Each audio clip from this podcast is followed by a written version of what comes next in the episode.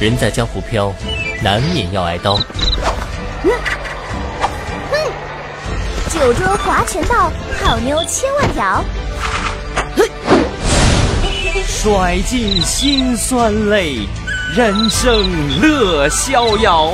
我们就是爱八卦的江湖人。嗯，苦瓜。不可以。本节目由喜马拉雅独家出品。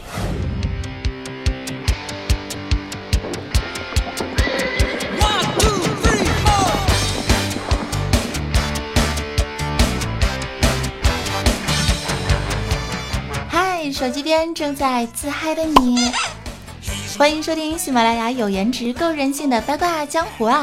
我呢，依旧是静如数子林黛玉，动如脱兔胡汉三的人称逗比女侠主播早安酱啊！携手二十四 K 屌丝大师兄和蔼小萌，为你送上今日的八卦吐槽，赶紧用热烈的掌声来欢迎一下我们吧！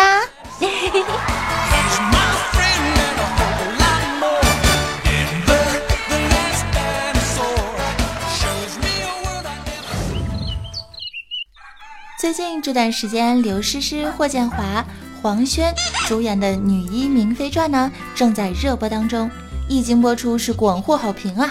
主播们的演技也是得到了大家大写的赞。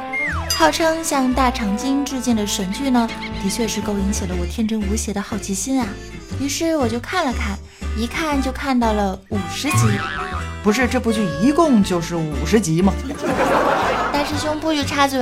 哦呵呵哒，那么今天呢，我们就是来扒一扒这部《女医明妃传》，转着转转。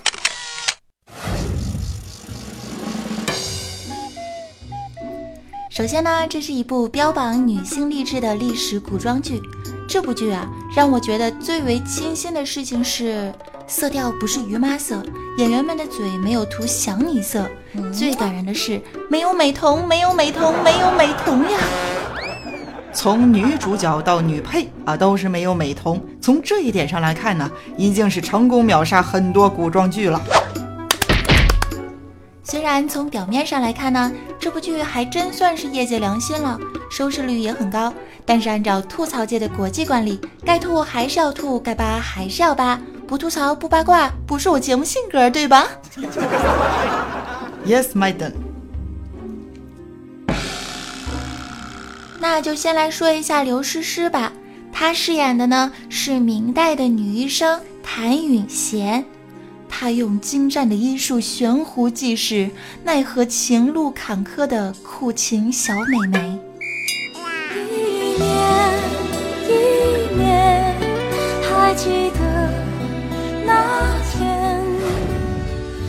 这部剧一开播的时候呢，就有很多人在嚷嚷着。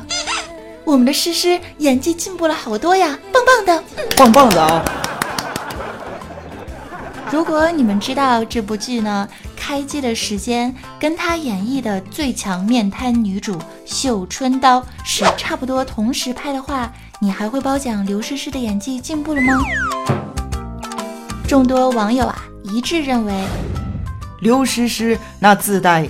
盲人气质的面瘫演技，在本剧当中已经不算是 bug，因为在这部剧中呢，最让人吐槽不断的就是女主在追求医学梦想的道路上所经历、所应用的那些超级无敌奇葩、惊悚无下限的黑暗医术以及民间土方子。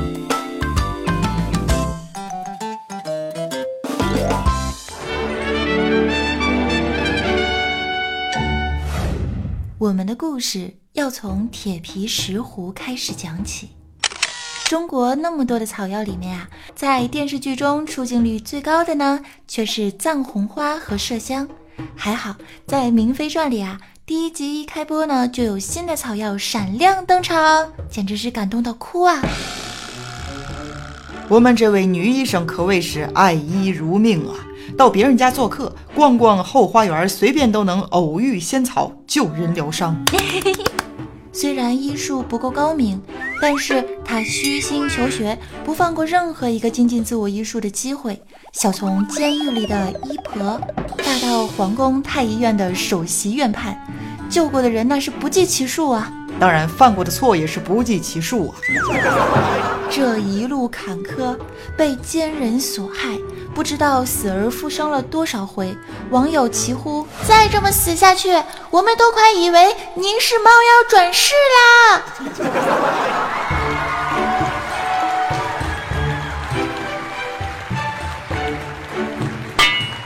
伴随着他的崎岖求医路，他的药方更是药理界的黑暗料理。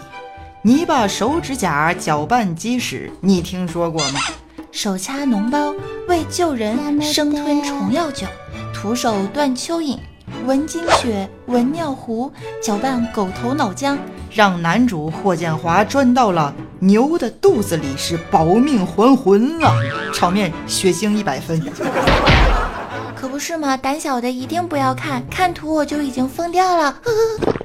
虽然整个过程吓得宝宝好几次都暂停起身去卫生间嘘嘘，但是还真是要为刘诗诗的牺牲精神和敬业精神竖起一个大大的拇指，点上一个自带光环的赞呢。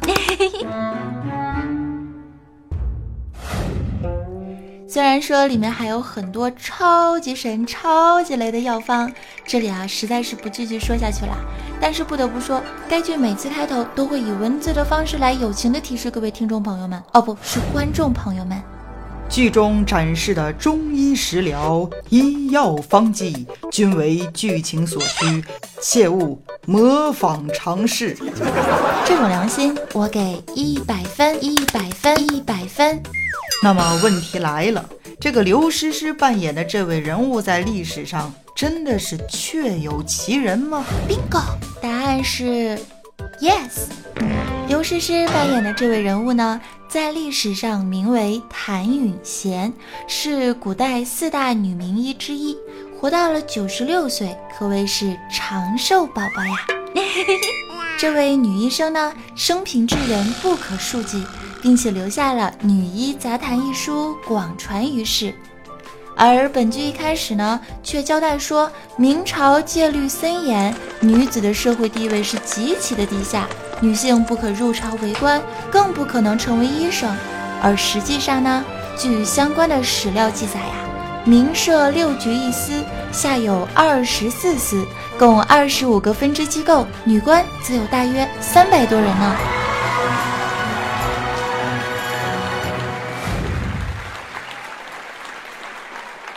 哦了，那么说到这儿，我们就先不说刘诗诗了，我们还是说一下和刘诗诗有感情瓜葛的男主们吧。Let's go，一颗走。和刘诗诗有感情瓜葛的男主角呢，一个是痴情逗逼的皇帝明英宗朱祁镇，由可逗逼、可痴情、可高冷的老干部霍建华倾情演绎，他。年少轻狂，年少叛逆，欲摆脱孙太后的掣肘，联手东厂太监头头王振呢，是和这个孙太后啊进行了一系列的政治撕逼啊。而不得不吐槽的是，你们知道这位叫做王振的太监头头，他的梦想是什么吗？他的梦想是成为一个带军打仗的大将军。然而，最后的最后，在剧情中却因为太过于嘚瑟，死于正牌将军的大刀之下。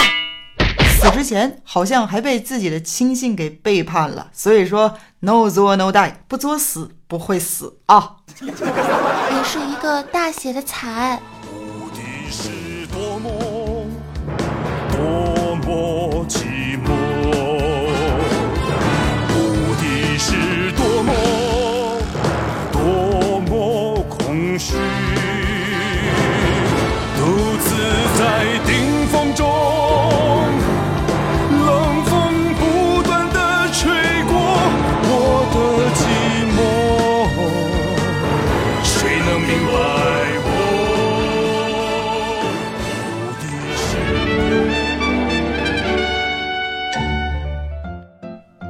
那么另一个和女主角爱的是死去活来的是谁呢？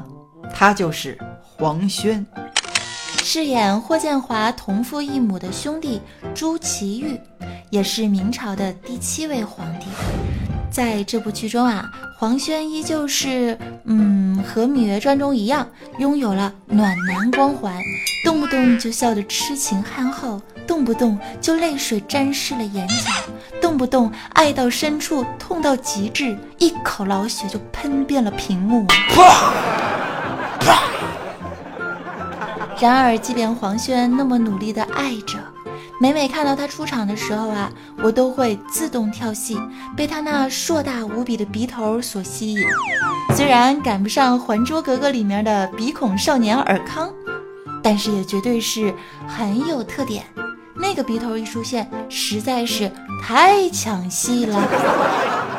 我还是会不由自主的脑补他那穿越各种剧情，生生世世不得跟女主比翼双飞的苦啊！一年一年，还记得那天屋檐下的雪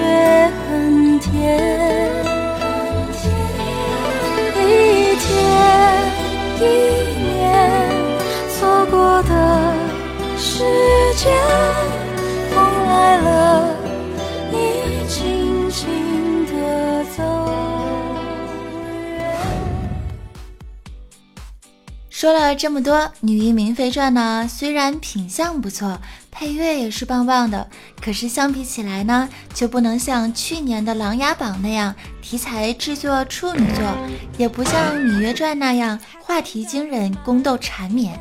说来并没有太多傲人之处吧，算是中规中矩。但是把同档期的古偶剧都看了一遍之后，嗯，再一瞧，这份带着引号的普通，简直就是难能可贵呀。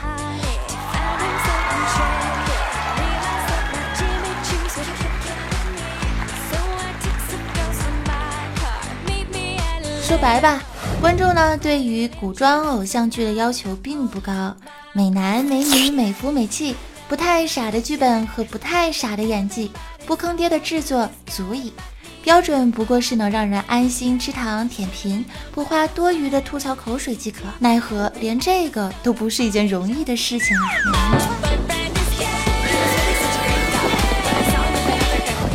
看剧图一乐呵，较真儿你就输了。吐槽不是我的专项，八卦才是真本领。感谢收听喜马拉雅独家出品的综艺乐脱口秀《八卦江湖》啊！我是主播早安酱，我们下期节目再见喽！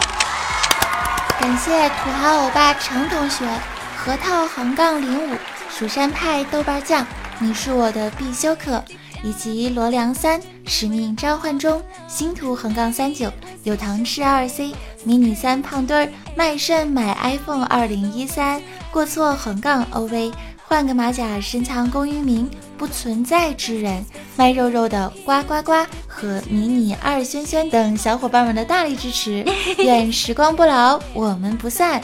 也希望我的节目可以为你的生活带去一份轻松和欢乐。感谢在节目中留言点赞的你们，记得加入我们的公众微信账号，搜索 “nj 早安”。当然可以加入我的 QQ 听众交流群。二七零二八八二四，也可以加入我的新浪微博，搜索 NJ 早安。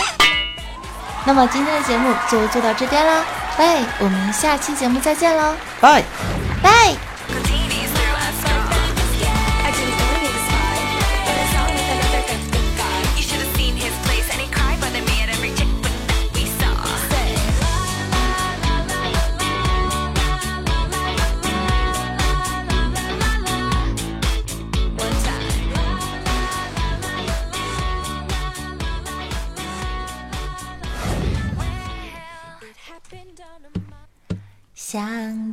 想送一封简信给你，我好想好想你，想立刻打通电话给你，我好想好想你。每天起床的第一件事情就是好想好想你，无论晴天还是下雨都好想好想你。每次当我一说我好想你，你都不相信，但是总爱问我有没有想你。我不懂得甜言蜜语所以只说好想你反正说来说去都只想让你开心好想你好想你好想你好想你是真的真的好想你不是假的假的好想你好想你好想你好想你好想你是够力够力好想你真的西北西北好想你想你，跑掉了！